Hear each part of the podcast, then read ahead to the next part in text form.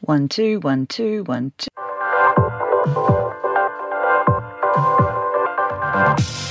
Hello and welcome to the update. I'm Sarah Morris. Hopes of a new ceasefire between Israel and Hamas have been dashed, with the Israeli Prime Minister recalling his negotiators, saying the talks have come to a dead end. The IDF says its renewed bombardment of Gaza has taken out 400 Hamas targets in just two days. Hamas claims more than 180 Palestinians have been killed as a result.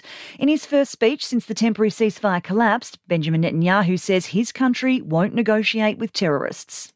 How can you negotiate with this devil who killed men, women, children, babies, butchered, burned, and raped them? We won't have any organization there educating their children for terrorism and calling for the extermination of the state of Israel. Back home, and a Senate inquiry will investigate if Australia's supermarket giants are price gouging. The major retailers are facing increasing customer anger after posting profits in excess of a billion dollars during the cost of living crisis.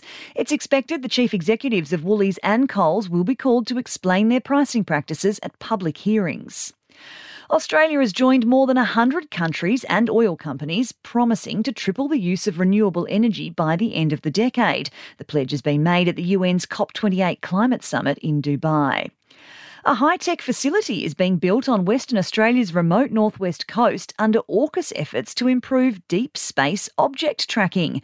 The site near Exmouth is being developed as militaries across the world focus on future warfare involving satellites. Sport and entertainment are next. In sport, the Matildas have suffered a 5 0 thrashing at the hands of Canada in their friendly in Vancouver. Missing Sam Kerr and a host of other stars, Australia fielded an inexperienced and experimental lineup.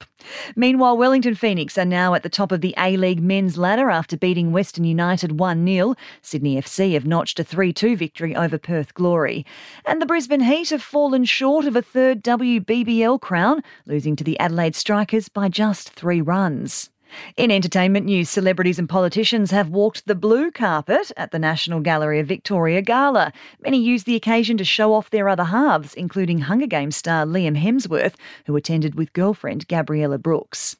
Former Married at First Sight star Daniel Holmes has opened up about a painful ordeal stemming from an old gym injury he's been ignoring. After undergoing surgery for a herniated spinal disc, he's warning his fans to warm up properly before weightlifting. And a hunt is underway for the leaker who provided biographer Omid Scobie with the names at the centre of the royal family's racism row. King Charles and Kate Middleton were named in the Dutch translation of Scobie's new book as the royals alleged to have made comments about the skin colour of Harry and Meghan's son Archie prior to his birth.